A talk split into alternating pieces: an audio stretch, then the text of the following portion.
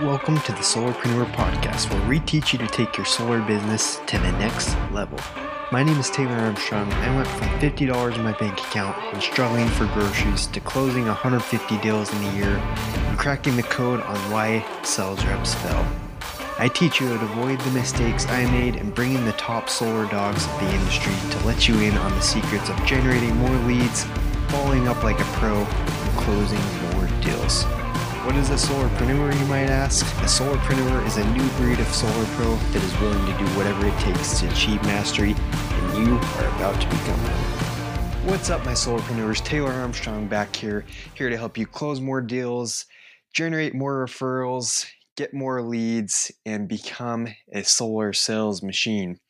We're back with another episode, and at the time of this recording, we are the day before election day by the time you listen to this, you probably already know the results, but it is crazy. I'll be honest, I'm spending way too much time on social media going and looking at uh, political arguments, stuff like that. I don't know about you guys, but I do find it extremely entertaining to read uh, people's fights and just um, a lot of people acting like little kids. It is entertaining, I'll be honest. But hopefully, your preferred candidate wins, whoever it may be. Guess I won't talk politics on this podcast but it is entertaining nonetheless. Let's jump into the episode today, though, because regardless of who wins, people need to realize you got to be willing to dominate. You got to be willing to stay positive, to not make excuses, whoever wins. I see people posting the world's going to end. Um, I'm going to be taxed up the wazoo, just all these things. But at the end of the day, get over it. Whoever wins, all you can do is cast your vote, right? The rest is out of your control. So go cast your vote and then whatever happens, go dominate. And that's what we're here to talk about is how are you going to dominate? How are you going to do in your solar selling moving forward? So we're going to talk about a few things now. Um, I talked a little bit about how one of my secrets that has helped me a lot is getting a virtual assistant. And again, I have a whole course on that. You can check out that. But there's nothing worse to people like us, people who strive to improve and smash through barriers, than feeling complacent. That's why I make sure I'm constantly growing and improving my selling. The more I sell, the more I can do things I enjoy. The truth is, if I'm not selling, I don't have money to pay an assistant, right? Even though it's fairly inexpensive obviously when you're getting someone out of the country. But if you are not generating sales, you don't have money to grow, you're not going to have money to pay other people to build your organization. You're not going to have money to go do things you enjoy. That means no trips, no vacations. If you think about it, how many different aspects are affected when you don't sell? I mean, we're literally creating entire economies as salespeople. We're paying engineers to make, you know, designs. We're paying people that make all the cool softwares we use. And if we don't sell, then none of those people are getting paid. Pretty cool to think about. So that's what we're here to do is how can we focus on more on that thing that we hopefully all love, and that's the sales aspect of it. Talked about it before, but I'm making money through selling, just like you guys that are listening to this podcast. You're probably making more money than anything by selling your deals, closing deals, generating new um, prospects, generating new leads. Obviously, we make the money when the deal is closed, but you think of any of these top guys. I, I talked to, you know, the top here in uh, San Diego. We got the top guys from uh, Vivint Solar. They have, you know, over 100 reps on their team. Guess where they're making the most money? The managers. It's not from uh, leading the team. Yeah, they get overrides on their team, but they're making more money than anything when they go and close their deals. So even guys like that that are leading teams of 100 plus reps, their main source of income, the moneymaker is coming from closing the deals, right? I mean, overrides help too, but closing the deals, that's where it's at. So that's what we all need to focus on. So, what we're talking about today is the secret selling tactic, and that is referrals. Okay, that's another thing that I've noticed that top closers, top people in the industry, they've mastered getting referrals. And most of the top guys I talk to, they're getting at least 50% of their business from just referrals. And I say, How often are you knocking? A lot of these guys, they're not even knocking doors that often because they're getting so many referrals. They don't have enough time to knock. So, how do they do it? Okay. And I'm not to the point yet. I'm definitely not to the point where I can say 50% of my business is coming from referrals. But that's the goal to get there. And I've done a lot of interviews with guys that are getting tons of referrals. That is their main source of business. I picked their brain and I haven't tried all of it, but I'm going to go through several things that I have tried that are working for me, a few things that I'm just kind of getting into. We're going to talk about how you can get more referrals and spend more time with qualified prospects because we all know referrals, they're the most qualified people you can get. They already have the trust, they trust the person that referred you the business, and it's going to be that much easier to close. So, number one, you got to make it easy. What do I mean by make it easy? I mean, you need to make sure these people have your contact info. And that's not just giving them a card, because guess what? If you give them a card, that thing's going in the trash right when you leave, most likely. So, what I mean by making it easy is you need to take their phone, just commit to this every time you get out of an appointment, every time you get done with a deal, take that uh, client's phone and put your name in it. But here's the key with this don't just put your name, don't just put Taylor in my case, put something about solar. So, for me, it's Taylor Solar Guy Okay, that's what I'm putting every time because that's the other thing. The second you step out of that house, they're probably forgetting your name too. Let's be honest. So put something about solar in there and then explain it to them. Say Mr. Prospect or Mr. Customer. I put my name in here as Taylor Solar Guy, so that way when you forget my name, you can just type in solar and I'll pop right up. Usually gets a little chuckle out of them and then they appreciate it. And then what's going to happen when you do that? Next time they talk to their friend or their coworker is saying, "Hey, we are thinking about getting solar, now they actually have your contact info in there and they're going to say, oh, yeah, I have it in my phone. Where before someone would say that and they'd say, oh, yeah, we got solar. Oh, who'd you get it from? Um, I can't remember the company. Um, I don't have the guy's contact info. And then that's that. Guarantee that's what happens to so many people. But if you give them your info, they have it already stored in their phone, it's going to make it that much easier. Okay, step number two is be different, be memorable. So, what can you do to uh, stand out from the crowd? Everyone's closing deals, but what are you doing to be memorable? Some things that I've done is I have sent out cards to my customers, um, thank you cards. I have sent out brownies to my customers. There's a really cool uh, software. It's well, it's a card service. It's called Send Out Cards. You can go subscribe to that. There's a free version and also a paid version.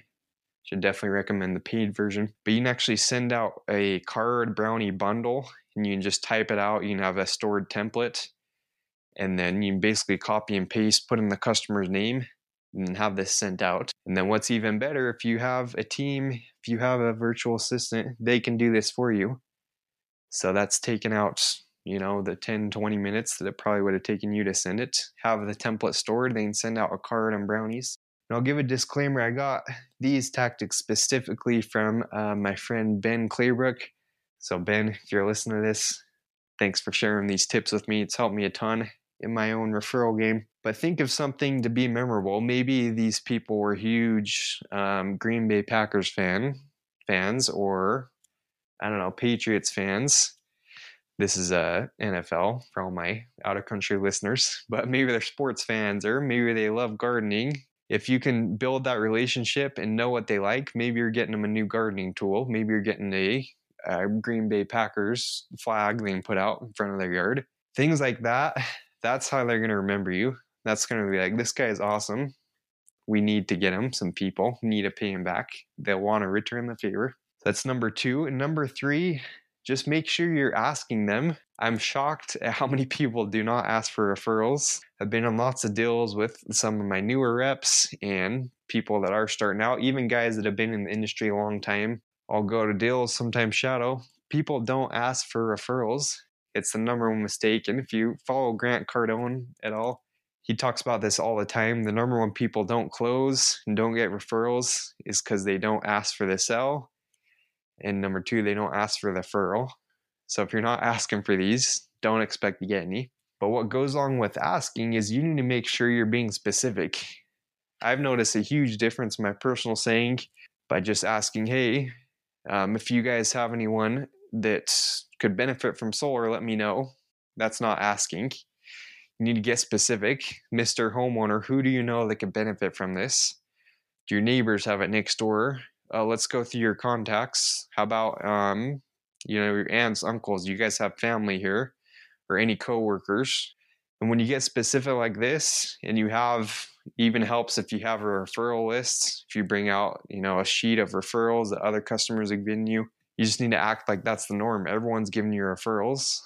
It's another huge secret I've heard from top producers is they just expect it. They say everyone we work with, we get three to five names, and then you know whatever cash you want to give them, you can give them money just for meeting with you, or you can give them, you know, obviously, five hundred thousand bucks, whatever, when they sign up.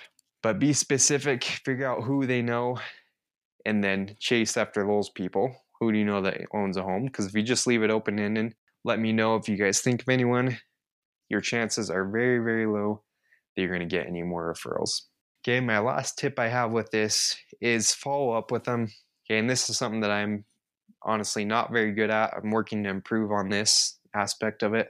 But follow up with your customers. Keep them, you know, have a list of your customers, have their emails, their phone numbers, and put them in a CRM to follow up. If you're anything like me, you're not going to remember your closing hopefully so many deals it's tough to remember who you went to from one day to the next. So you got to keep a customer list.